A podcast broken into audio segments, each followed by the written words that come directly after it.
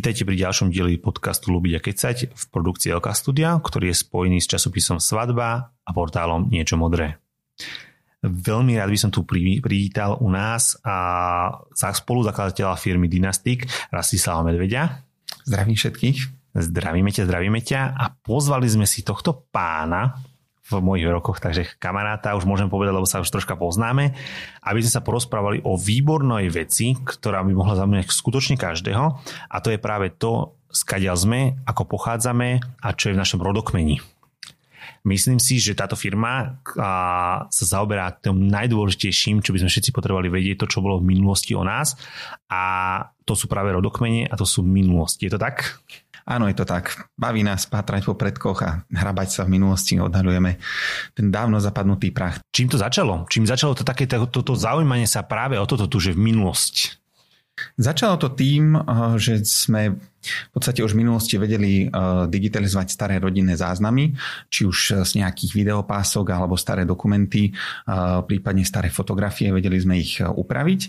A tak nás aj spolu s mojim kolegom a druhým spoluzakladateľom Robom Mesarošom viedlo, viedlo taká, taká záujem, záujem o to spoznať aj našich predkov a hľadali sme niekoho, kto vie predkov vypátrať, ale vždy sme našli, že každý vedel robiť len nejakú čiastočnú robotu. Nenašli sme niekoho, kto by vedel spraviť všetko naraz. Tak sme si začali robiť vlastný prieskum a hľadať ľudí, ktorí by to šli robiť spolu s nami lebo tá poznanie histórie má obrovskú hodnotu pre človeka a vidíme to na našich klientoch a hlavne keď im odozdávame už potom hotové dielo, že niekedy sa naozaj tlačí aj tá slza do oka a, takže sme tomu chceli dať naozaj poriadnu úroveň, no a tak vlastne vznikol Dynastik a teraz vieme zachovať úplne komplexnú históriu celej rodiny od nejakých moderných dejín 20. storočia až v podstate úplne po tú najstaršiu písanú minulosť. Myslím si a na vašej stránke som sa vlastne dočítal to, že vám veľmi záleží práve na tých zdrojoch a že ich vždy vlastne podkladáte niečím a reálnymi dokumentami, čiže nie každý bol cisárom alebo kráľom však. Nie, naozaj každý nebol cisárom, ani kráľom, ani šľachticom, Ale. aj keď niektorí ľudia by chceli a hlavne takí klienti na začiatku, ktorých sme mali, ale bolo to vždy príjemné zistenie, lebo tak povedzme si na rovinu, žijeme na Slovensku, Slovensko bolo súčasťou Uhorska, potom Rakúsko-Uhorska a my sme v podstate boli vždy takou menšou krajinou, a cez ktorú sa prehnalo aj viacero možno vojnových konfliktov. A takže u nás bola veľmi široká taká vrstva ako poddánska, čiže nejakí ľudia, ktorí pracovali na poli, rolníci.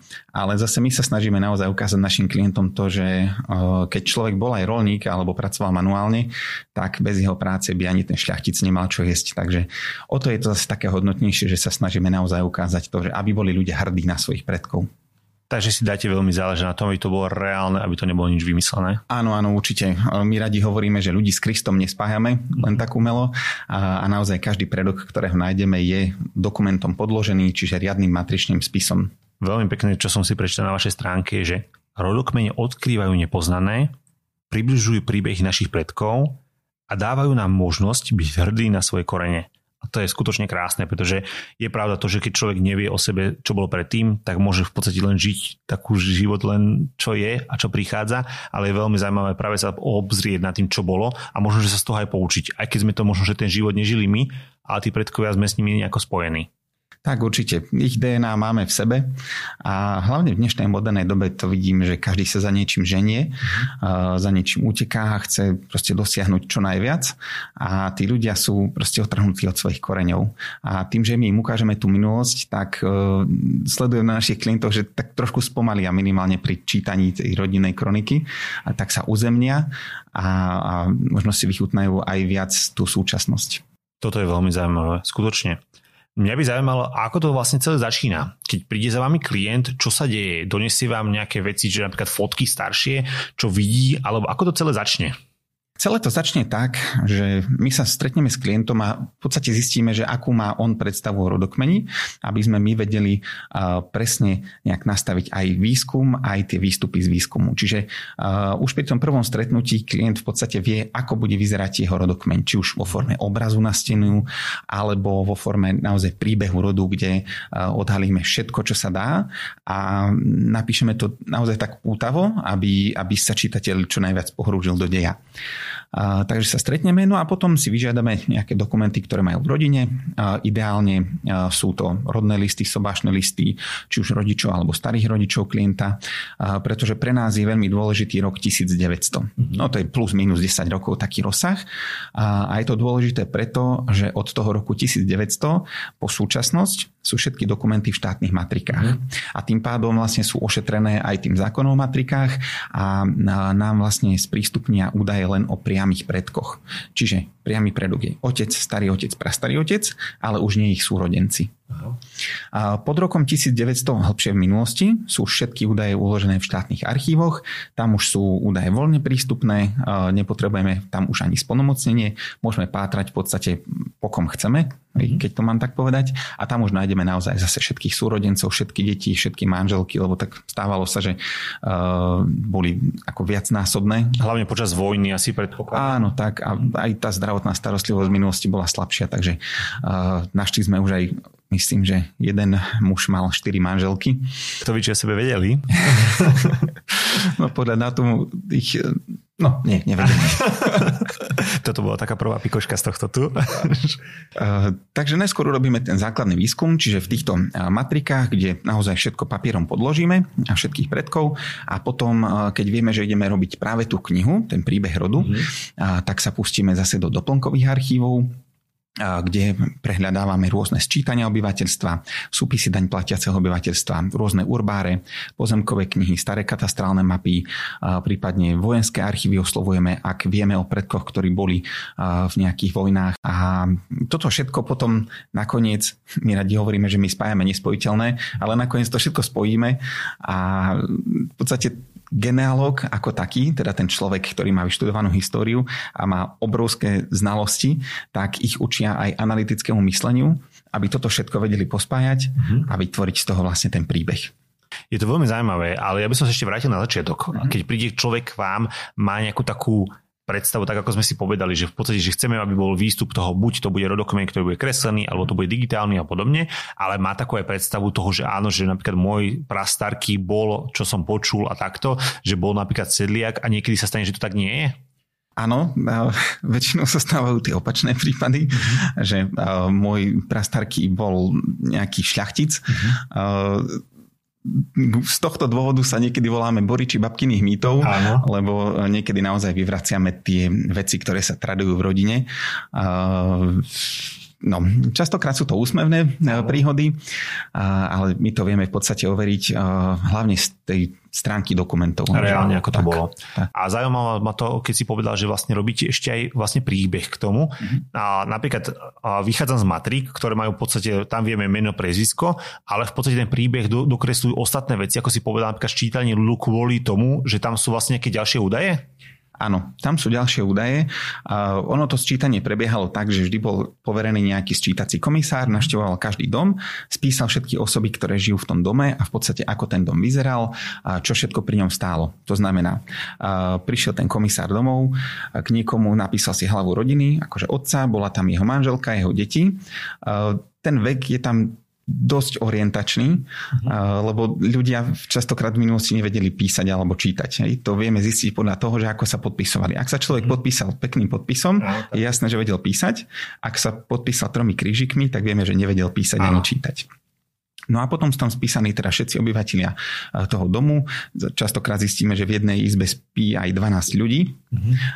že majú iba jednu predsieň, jednu komoru, že majú maštáľ, v nej majú nejaké hospodárske zvieratá, kravy, ovce, svine, sliepky.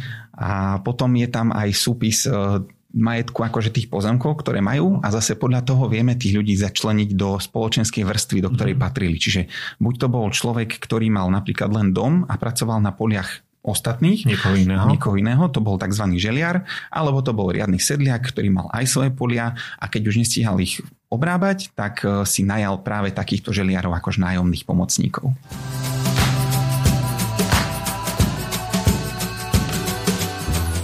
Ako ste prichádzali vlastne a tieto tu veci, ako napríklad názvy a podobne ste študovali, alebo ako ste sa k tomu dostali? Áno, tie názvy to sú v podstate historicky dané a toto vyštudovali naši kolegovia a genealógovia.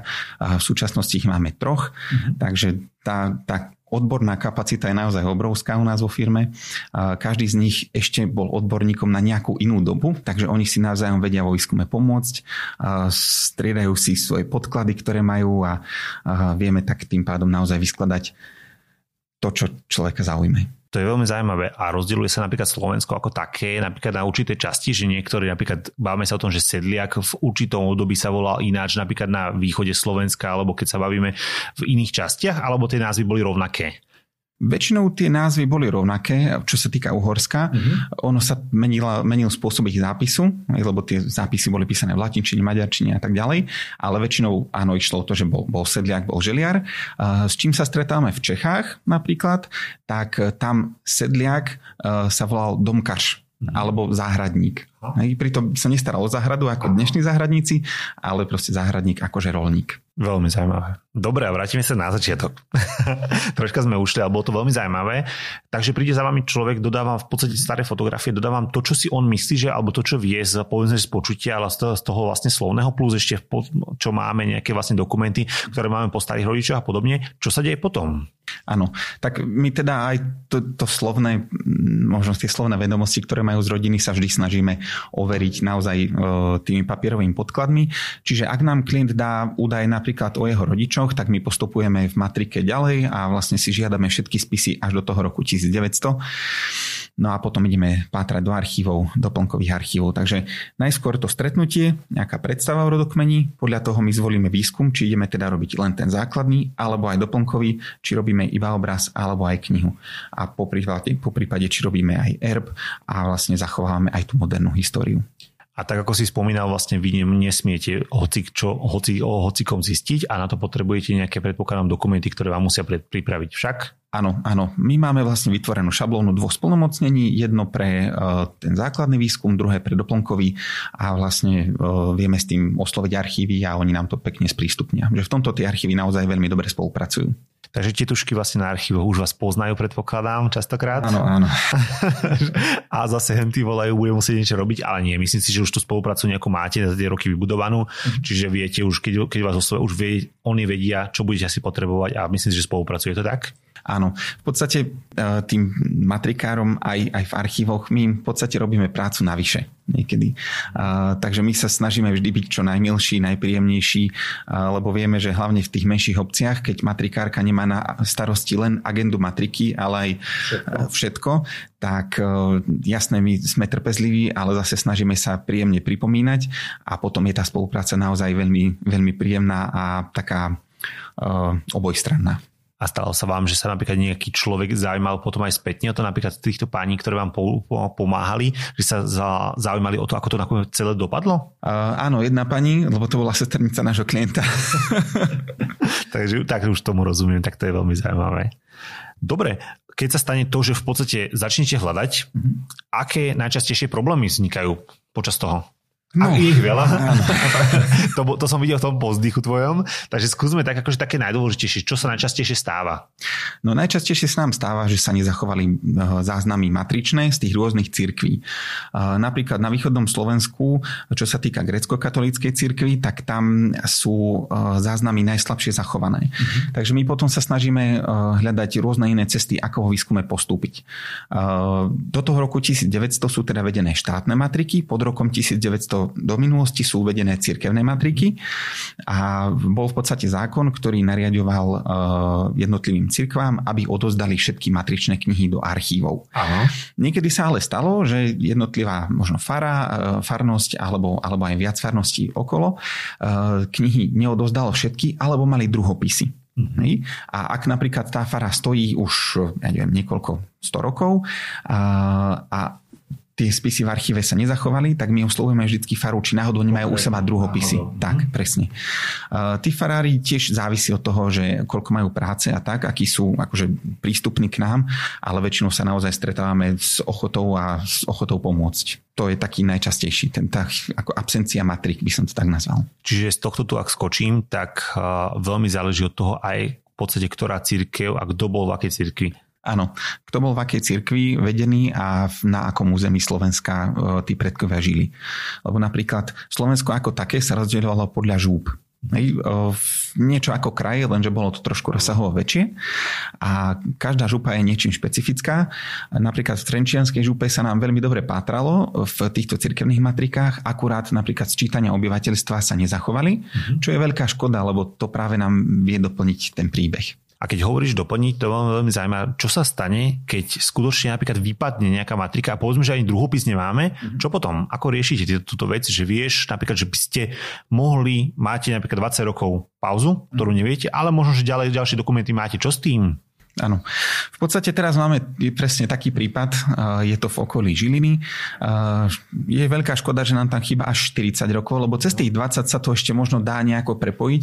Napríklad, ak mal manželský pár viacero detí, v minulosti mali ľudia aj 10-11 detí a tie sa nenarodili v jeden rok samozrejme, takže potom vyhľadáme všetky deti a snažíme sa spätne overiť tých rodičov, ale keď je tam tá diera väčšia, tak buď máme naozaj šťastie, že sa zachovalo sčítanie ľudu, akurát možno z okolitých rokov, kde vieme overiť tých predkov, alebo potom no, skúšame vždycky nájsť nejaký, nejaký papierový podklad, ktorý potvrdí predkov. No. Ak sa to už nepodarí, tak potom uzavrieme s klientom ten výskum tak, že buď to zostane otvorené, mm-hmm. alebo si klient povie, že dobre, aj za cenu, že toto možno nie sú úplne moji predkovia, ale poďte, ale vravím, my teda sa snažíme naozaj vždy podložiť uh, ten papierový dokument. Dobre, čiže vlastne teraz sa bavíme o roku 1900 kto môžeme povedať, že čo je taký úspech pre vás, keď sa dostanete do akého roku reálne? Uh-huh.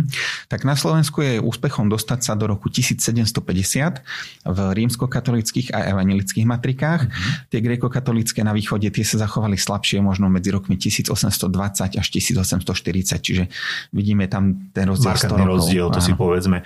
Dobre, a čo bolo taký maximum, keď ste akože riešili, tak kam ste sa, sa vám niekedy podarilo až dostať? Uh-huh. No zatiaľ najhlbšie, rekord v najhlbšie vypátranom roku máme v roku 1636 a to bol naozaj krásny výsledok. A bola to ale sobášna matrika, mm-hmm. to znamená, že ten predok sa reálne mohol narodiť okolo roku 1615, ale už teda tá matrika krstov sa hlbšie nezachovala, takže nevedeli sme to papierom podložiť. Skutočne. A bolo to náročné napríklad pri tomto roku, keď sa bavíme? Pri tomto roku to bolo alebo pri tomto prípade? Taký, to bol veľmi príjemný výskum, pretože eh, v minulosti eh, boli teda podánske vzťahy, čiže keď bol človek eh, niekoho poddaný, nejakého zemepána, tak on sa nemohol len tak voľne stiahovať, ako dnes sa môžu ľudia. Hej? Že ja sa zoberiem zo Slovenska, idem žiť do Hongkongu a každému je to, je to v podstate úplne jedno. Uh-huh. Je to v poriadku, ale vtedy ľudia museli mať povolenie na to, aby sa presťahovali. Uh-huh. Takže tie výskumy preto sú celkom fajn, lebo oni sa väčšinou vedú v okolí, ja neviem, dvoch, troch, štyroch farností, uh-huh. takže nie je to až taký veľký geografický rozsah. Takže tento výskum bol veľmi príjemný. Čiže viete sa zamerať vlastne na jednu oblasť a väčšinou sa to darí v tom, že tým, či sa nemohli stiahovať alebo sa nesťahovali, tak to bolo jednoduchšie. Áno. No alebo potom boli ešte presuny obyvateľstva pri nejakom možno medzivojnovom vyrovnaní, slovensko-maďarské, e, slovensko-nemecké a tak. Alebo už keď sa otvárala trošku tá doba, že začalo 20. storočie, tak teraz akurát ukončujeme veľmi zaujímavý výskum. Manželský pár sa zobral na východe Slovenska pri, e, tuším, Trebišove, mm-hmm. ale pritom manžel pochádzal z Haliče, čiže z dnešného Áno. Polska a manželka pochádzala z Moravskoslieského kraja. Veľmi zaujímavé. Čiech, takže, uh-huh. A mhm. stretli sa vlastne pri Trebišove to by som povedal, že to je súčasná doba len, že, ale to je veľmi zaujímavé. Takže to bolo nejakých 120 rokov dozadu a už ľudia mali aj takéto presuny. A dokázali ste napríklad pri tomto zistiť aj čo robili? Akože, alebo dôvodom toho, že ako sa tam podarilo sa takto stretnúť, lebo ma to napadne, že povedzme, že jeden z nich bol obchodník alebo niečo také. Dalo sa aj toto zistiť? Dalo sa to zistiť napríklad pri krstných záznamoch detí mm. a pri tomto páre vieme, že teraz neviem, či si úplne dobre spomeniem, ale ten, ten pán, akože otec tých ano. detí, myslím, že on robil niečo s železom, asi nejaký železo obrábač, alebo ako som to nazval. No a pani tá akože mm, slečna ešte v tom veku, keď prišla, tak ona bola sirota, Mm-hmm. Čiže jej rodičia prišli reálne z Nemecka, ale ona teda osirela a poslali ju k rodine vlastne takto na východné Slovensko. Veľmi zaujímavé, skutočne. Dobre, keď máme rodokmeň ako keby hotový, ukončíte výskum, predpokladám, že ho rozdávate. Čo môže byť toho konkrétnym výsledkom? Už si mi povedal vlastne to, že to môže byť nejaká digitálna podoba, už si mi povedal, že to môže byť niečo kreslené. A ako to vyzerá skutočne, keď kreslíte takýto rodokmeň? No keď sa snažíme uh, naozaj vytvoriť grafiku toho rodokmeňa, tak uh, žiadny rodokmen nie je rovnaký. Každý je unikátny, lebo každý má iný počet predkov, inak sú uh, iný počet detí, má jednotlivý manželský pár, čiže my nemáme vopred vytvorenú nejakú šablónu, respektíve ako neradi hovoríme, že sa niečo nedá, ale v tomto prípade naozaj nemôžeme vytvoriť šablónu, lebo je to obrovská akože variabilná zložka. A, takže my máme uh, nového kolegu od uh, tejto jary, respektíve od jary 2020 No a on je taký dosť vzácný druh, lebo nielen, že je vyštudovaný genealóg, ale on sa ešte naučil pracovať s grafickými programami mm-hmm. a, a tým, že chápe, ako sú tie rody rozložené, tak on vlastne navrhne aj e, rozloženie toho obrazu a grafiku e, s nejakými ilustračnými e, obrázkami na, na tom obraze sa snažíme prispôsobiť čo najviac klientovi, respektíve odkiaľ pochádzali jeho predkovia. E, v podstate klient si môže vybrať, že ak boli jeho predkovia drevorubači, vieme mu tam dať nejakú časť lesa alebo... Spojené uh, s tým, čo vlastne tak, ste zistili v podstate. Tak, tak. A stáva sa vám, že, alebo ako to je častejšie, je to väčšinou rodokmeň ako strom, alebo už to skutočne nie je tak, ako si veľa ľudí predstavuje, že to máš len strom s nejakým, povedzme, že peň a v podstate rozko, rozkonaruje sa, ale bývajú aj iné vzory napríklad? Bývajú aj iné vzory. V podstate rodokmeň alebo rodostrom Aha. málo kedy vyzerá naozaj ako strom. A ako strom s korunou by reálne mohol vyzerať iba vtedy, keby sme do ňoho zobrazili iba priamých predkov. Čiže opäť iba otca, prastarého otca a tak ďalej s ich, ich manželkami. Čiže to by bol naozaj presne daný počet predkov, no. ktorý by vedel vytvoriť korunu. Ale tým, že tie páry mali naozaj veľa detí, tak úplne ten strom ako dal by sa vytvoriť, ale mal by možno 6 metrov na šírku a nebolo by to úplne proporcionálne. Čiže skôr ideme do šírky a v podstate podľa toho prispôsobiť, ak sa nazvieme takú tú, tú, tú grafiku k tomu a podobne. Hej? Áno, my sa snažíme vždy prispôsobiť šírke steny klienta. Áno, keď to má byť výsledok v podstate nejaký obraz alebo niečo podobné? Tak, uh, tie obrazy vieme vytlačiť aj na materiál, aby to nebolo zase nejak extra ťažké, aby to nezaťažilo stenu, ale už sme robili napríklad aj tapetu Mm-hmm. Keď klient mal naozaj veľkú stenu, chcel tam zobraziť úplne všetkých, tak to bola 6 metrov široká tapeta, tam sa naozaj náš kolega mohol vyšantiť. Je to veľmi zaujímavé, pretože v podstate keď eh, všetci práve ten rodostrom, o ktorom sa bavíme, tak veľa ľudí to práve predstaví ako ten strom, ale teraz hovoríš, že to tak častokrát nebýva. Ale hlavne kvôli tomu, že práve tie rodiny u nás boli asi také početné. Ano. Čiže na jednu stranu to môže byť ako keby viacej a na druhú stranu to môže byť že menej a nebolo by to asi estetické, keby to bolo len takýmto štýlom riešené. Áno, tá koruna by nebola úplne pekná. Symetrická, ako si to možno že vždy predstavujeme, keď to, keď to takto chceme a keď chceme vedieť ohľadom tých ľudí.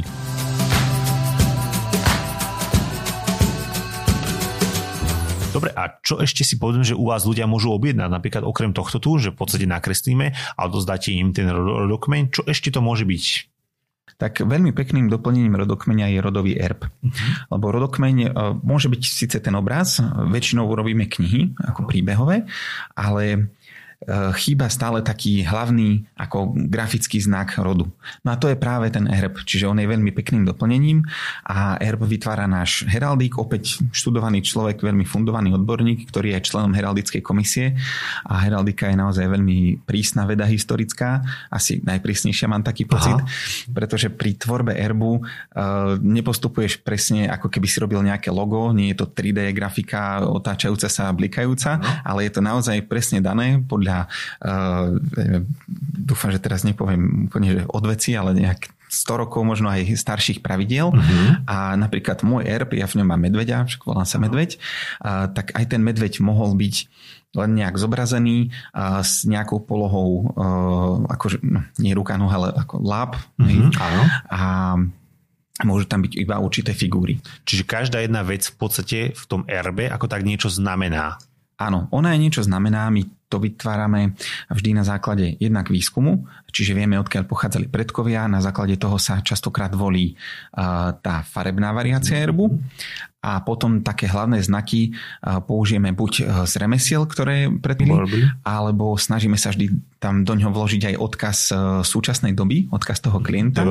Napríklad mali sme klienta, ktorý, a to myslím, že môžem povedať, je kňazom v Amerike a je veľký dobrodruh. A vraj mi, pán Medveď, dajte mi do toho erbu dobrodružstvo. Mm-hmm. Do erbu, ktorý musí vyzerať ako stredoveký. A to je zaujímavé. A stalo sa vám napríklad niekedy, keď ste takto akože že robili výskum, že ste našli aj nejaký pôvodný erb, napríklad bolo také niečo, že napríklad ja neviem, že bolo fakt, našlo sa, že to bola šlachtická rodina a že skutočne nejaký erb mali? Áno, e, náš heraldik vie aj overiť, že či daná rodina mala erb. E, samozrejme je dobré, keď vieme, že či tí predkovia boli, dajme tomu, rolníci alebo šľachtici. Samozrejme. Títo asi nie. Áno, áno, rolníci nemali úplne erby, že v minulosti to naozaj bolo znakom také vyššej spoločenskej vrstvy a dnes e, v podstate erb môže mať No v podstate každý. Je to už inak brané aj tou modernou dobou a zase my tým erbom dávame takú hodnotu, že vieme pomôcť so zápisom erbu do heraldického registra mm-hmm. a tým pádom vlastne erb sa stáva takým oficiálnym duševným vlastníkom človeka a už by ho nemal používať nikto mimo osôb, ktoré ten majiteľ erbu určí. Uh-huh. A napríklad, čo sa vám stalo? Reálne napríklad niekto si dal spraviť vlajku, alebo ako sa dá využiť, okrem toho, že viem si spraviť samozrejme nejaký obraz erbu, viem ho používať aj na niečo iné, alebo čo sa vám stalo v poslednej dobe? Dá sa také niečo povedať? Áno. Uh... My ten erb vieme vlastne vyexportovať v vektoroch, tým pádom sa dá použiť aj na nejaké strojové spracovanie, čiže možno nejaký gravír, lézrové vypálenie a tak ďalej. A teraz akurát jednému klientovi sme dali vyrobiť raznicu. A to znamená, že my na tú obálku knihy, ktorá je viazaná v koži, vieme zlatou farbou vyraziť jeho erb. A vlastne na túto knihu chcel iba štítovú časť, lebo erb má viacero častí a na krabicu chcel laserovo vygravírovať úplne celý erb, takže to sa mu práve vyrába. Super, tak to môže byť vyzerať veľmi, veľmi zaujímavé. Skutočne, keď to vystihuje každého jedného človeka, ja som priznal, že raz takéto niečo zažil, je to pár rokov dozadu, keď sme boli v Žilini na svadbe a skutočne oni mali aj oznámenie spravené, takto, že si dali spraviť vlastne tiež samostatný erb rodiny a bolo to veľmi zaujímavé a používajú ho dodnes. Čiže na všetky oznámenia, na všetky vianočné pozdravy a podobne to používajú a je to veľmi, veľmi zaujímavá vec a myslím si, že veľmi hodnotná pre jednotlivú rodinu. A nie len pre tých ľudí, ktorí si to možno že objednajú, ale skutočne pre celú tú rodinu, lebo v podstate celá rodina zistí, že, že kam patrí a odkiaľ pochádza. Áno. A ešte sa nám častokrát stáva, že pomáhame klientom nechať vyrobiť raznicu, e, teda e, pečatidlo do vosku z erbu, alebo už sme nechávali klientovi vyrábať aj pečatný prsteň. Áno, a ten pečatný prsteň napríklad vie použiť človek aj skutočne napríklad na utlačenie, ako kedy si to bolo skutočne do vosku a podobne? Áno, vie. Tým, že je ten prsteň menší mm. ako napríklad pečatidlo, tak e, musia sa tie prvky v ňom okresať trošku, ale áno, dá sa to vyrobiť.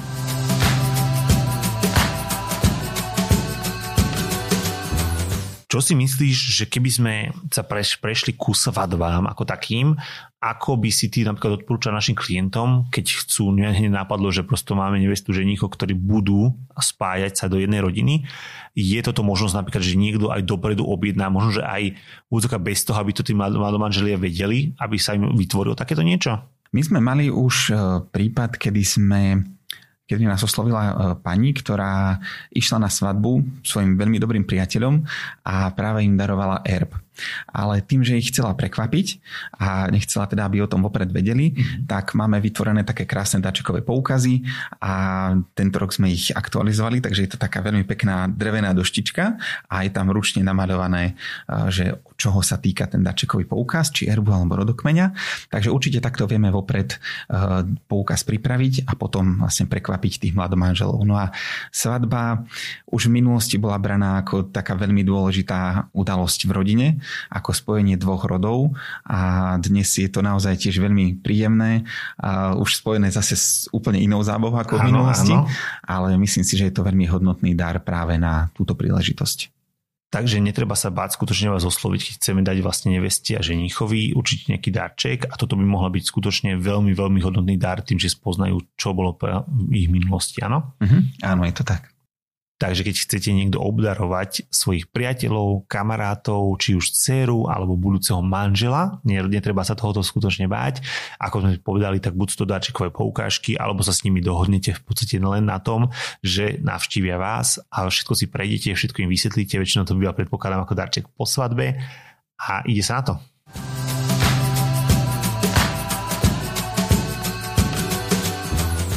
keď povedzme, že niekto dostane práve túto poukážku, koľko trvá, kým zistujete v podstate nejaké takéto základné veci a v podstate koľko vám štandardne trvá, kým zistíte komplet celé, celý rodokmeň. My si rodokmeň rozdeľujeme pre lepšiu orientáciu na 4 rody. lebo každý z nás má dvoch rodičov, štyroch starých rodičov a tak si vieme s klientom presne učiť, že o aké vedomosti, o akom rode e, má vlastne záujem. No a výskum jedného rodu nám trvá okolo dvoch mesiacov keď pátrame všetky štyri rody, tak to môže byť okolo pol roka. Veľmi to závisí od spolupráce práve s archívmi, s matrikami, ale aj s klientom samým, že ako rýchlo nám vie on poskytnúť údaje a ako potom vlastne je promptná matrika, kedy nás pustia do archívu. Lebo vlastne oslovenie tých, tých archívov sa robí v dvoch kolách. V prvom ide o ten základný výskum, v druhom o ten doplnkový a dneska je tá doba trošku pomalšia, ale zase archívy musím veľmi oceniť, že sa aj prispôsobili a veľa údajov nám vedia aj sami naskenovať, poslať, hlavne napríklad z tých vojenských archívov alebo, alebo aj mapy. Takže bavíme sa o nejakom, povedzme, že najdlhšie, koľko vám to trvalo, keď sa takto môžeme opýtať. No teraz uzatvárame výskum po 2,5 rokoch.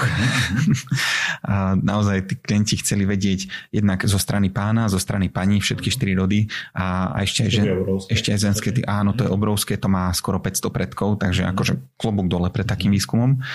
Ale keď to vezmeme naozaj prakticky, tak od dvoch mesiacov do pol roka, pokiaľ tam teda neriešime nejaké úplne že extra doplnkové veci.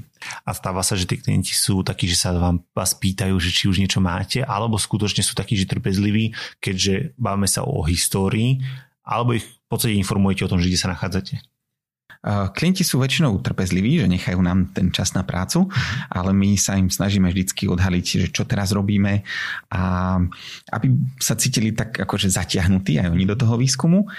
A potom vlastne vždy, keď vypátrame jeden z tých rodov, tak e, urobíme takú technickejšiu, ale takú správu z výskumu, kde povkladáme všetky tie matričné výrezy, čo slúži v podstate aj ako taká taký podklad e, dôkazový e, pre klientov, že čo sme všetko e, urobili, akú prácu sme vykonali a zase tiež, aby ich to trošku možno dostalo do deja, že ako prebieha ten genealogický výskum, lebo ak napríklad nájdeme nejaký zádrhel, tak práve v tejto správe ho veľmi radi opíšeme, mhm. nech klient chápe, ako pracuje. Že prečo? Tak, ale potom zase v kronike, tam už je to naozaj v tom príbehu, tam už by sa to častokrát nehodilo. Čiže uh, áno, sú informovaní aj postupne, aj potom po každej vetve s touto správou kedykoľvek, keby ste chceli, toto je skutočne nádherný darček, je to úplne niečo iné, ako nemusíte dávať kvetiny, nemusíte dávať mixér alebo niečo podobné. Skutočne toto je hodnotný dar, ktorý môžete odovzdať mladomanželom alebo priateľom, alebo kamarátom. Nemusí to byť skutočne len na svadbe, môže to byť kedykoľvek. Dokonca by som si povedal, že na 50, 60, 80, akokoľvek. Vždycky myslím, že toto tu nemôže nepotešiť niekoho skutočne. Tak, je to veľmi krásny a hodnotný dar. Plánujete sa rozširovať do budúcnosti? Určite áno. Vidíme veľký potenciál aj vo výskume v zahraničí. Napríklad české matriky tie sú vedené ešte lepšie ako slovenské a tam sa vieme dostať častokrát o 100 rokov ďalej, čiže wow. ten rok 1650 tam je úspechom. Uh-huh. A teraz sme mali niekoľko rodov v Čechách a naozaj tip-top matriky krásne písané, ešte viacej informácií. No a potom chceli by sme ísť určite ďalej aj do Rakúska lebo Rakúš, Rakúšanov vidíme ako uh, vo veľmi dobrom slova zmysle hrdých ľudí na svoje korene, uh, takže tam by sme tiež určite chceli pátrať. A keď sa môžem opýtať, je to napríklad v tých Čechách také dobré hlavne kvôli tomu, že už to nebolo to Uhorsko, ako sme my boli v podstate tí, tí povedzme, že sedliaci, tak to, to môžem tak nazvať, ale skôr to boli vlastne ako keby také hrdejšie, hrdšie rody, hrdejšie. Áno, áno, presne kvôli tomu, že Čechy boli vlastne súčasťou uh, Rakúska alebo tých nemeckých ríš, takže oni to majú tak preciznejšie vedené. A bola nejaká ešte kuriozita, ktorú ste došli, keď ste podstate pozerali takéto veci, napríklad, že čo niekto robil, že čo vám bolo zapísané? No, Zverejniteľné. Obsah tých záznamov vždy záleží od toho, že aký dôsledný bol uh, farár alebo zapisovateľ v tej dobe. Ale uh, narazili sme na pár veľmi zaujímavých prípadov, čo mne ako v podstate lajkovi vtedy neprišlo nejaké úplne že šokujúce, ale kolega vraví, že Rastiu, pozri, čo sme našli, veď tuto je strata predkov. Vrema, čo je strata predkov? No a vlastne strata predkov znamená, že my sme mali jeden manželský pár, ktorý aj manžel, aj manželka mali rovnaké priezvisko ako rodené. Hej? Čiže manželka po vydaji sa volala rovnako. Takisto. Takisto. No a zistili sme, že vlastne tretej generácii do histórie boli ich otcovia bratia Takže vlastne no. došlo k strate predkov, lebo sa to tie dva rody zlúčili Uj, do jedného. Tak, presne. To je veľmi zaujímavé skutočne. A myslíš si, že tí oni o to vtedy vedeli? Alebo v podstate to bolo normálne v minulosti? Oni o tom mohli v podstate aj vedieť, akože tí ich starí rodičia, tí súrodenci, mm-hmm. uh, nie som si úplne istý, či v tej dobe ešte žili, lebo predsa tí ľudia umierali Tá mortalita bola určite väčšia. Tak, ale je možné, že o tom vedeli, lebo tá história a celkovo aj vzťahy v rodine sa v minulosti uh, síce viedli ústne, ale tí ľudia boli viacej takí združenejší. Mm-hmm. Čiže je možné, že o tom vedeli. Skutočne zaujímavé. Ešte pokiaľ sa v minulosti niekto bral takto, že z rodiny alebo vzdialenej rodiny, tak ešte väčšinou museli dostať tzv. dispens od farára, povolenie, aby sa vôbec mohli zobrať.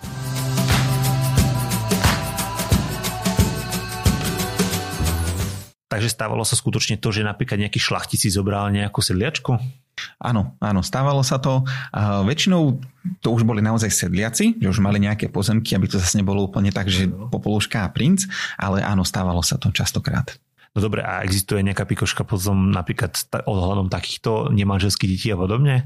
Uh, áno, s tými nemanželskými deťmi, no uh, keď bolo veľmi aktuálne akože mešťanstvo uh-huh. v tej dobe, tak e, každý správny mešťan musel mať svoju domácu. No a veľmi často sa stávalo, že tým domácim sa rodili deti, ktoré nemali otca takže neexistoval otec a bola čisto len domáca, tak to dávate nejako dokopy, predpokladám. Hej? Áno, áno. No, ako, nie je to zase podložené tým áno. úplne dokumentom, ale keď vidíme, že mama bola domáca a zrazu sa jej narodilo dieťa, tak e, je úplne jasné, že kto bol otec. No, lebo to bolo až takou spoločenskou povinnosťou. Aha, takže v podstate to z toho vyplýva asi, že vieme to dať dokopy, že kto bol asi otcom, aj keď to nemôže byť nikdy zapísané pravdepodobne. Áno, áno. Dobre, a je ešte niečo, čo si môžu u vás objednať, napríklad také doplnenie tohto výskumu? No veľmi pekným doplnením je zachovanie aj tej, ja to volám, že moderná história. Mm. Čiže v podstate to 20. storočie, kedy jednak vieme vyspovedať ešte najstarších pamätníkov rodu, v niekoho v prípade starých rodičov, v niekoho v prípade rodičov, ktorí nám povedia o svojom detstve, o svojich rodičoch, starých rodičoch, to, čo si pamätajú a vie to zase obohatiť celý príbeh rodu.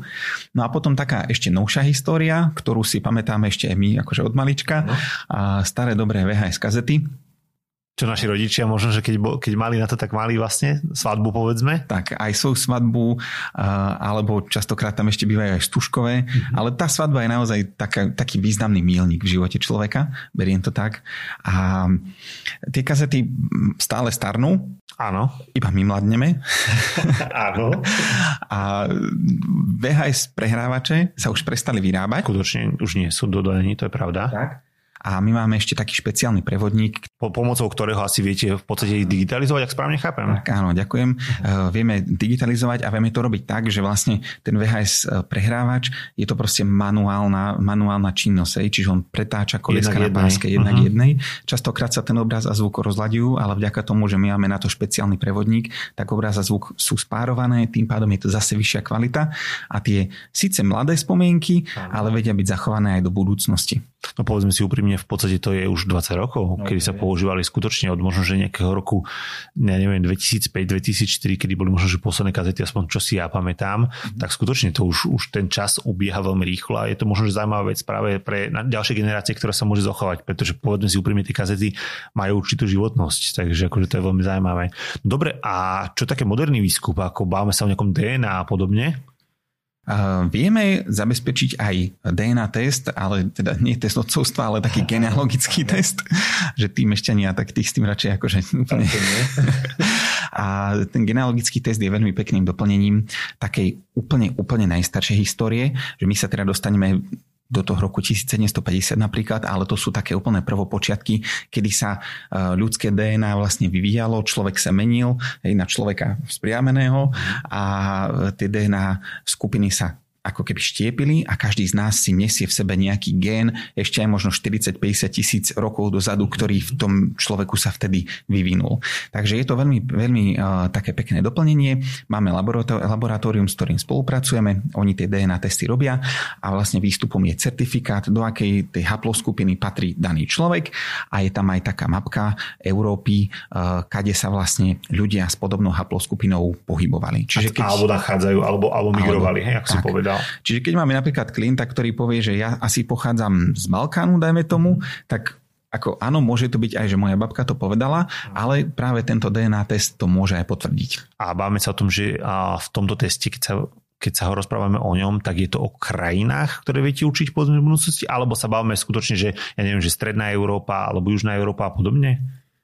My to vieme porovnať na európskej mapke, uh-huh. lebo berieme to ako z hľadiska teda tých našich zdrojov, v ktorých sa pohybujeme, že tá Európa je naozaj významná v zachovaní práve týchto matrík, že nie je v tom taký bordel, Aha. ako možno niekde v iných krajinách. A e, tú mapu vlastne si vezmeme ako dnešné rozloženie štátov Aha. a na nej ukazujeme, hej, po nej prechádzame, že ako tí predkovia migrovali. Aj toto môže byť skutočne veľmi, veľmi zaujímavá vec, ktorú môže vás obohatiť a vašu rodinu 100%.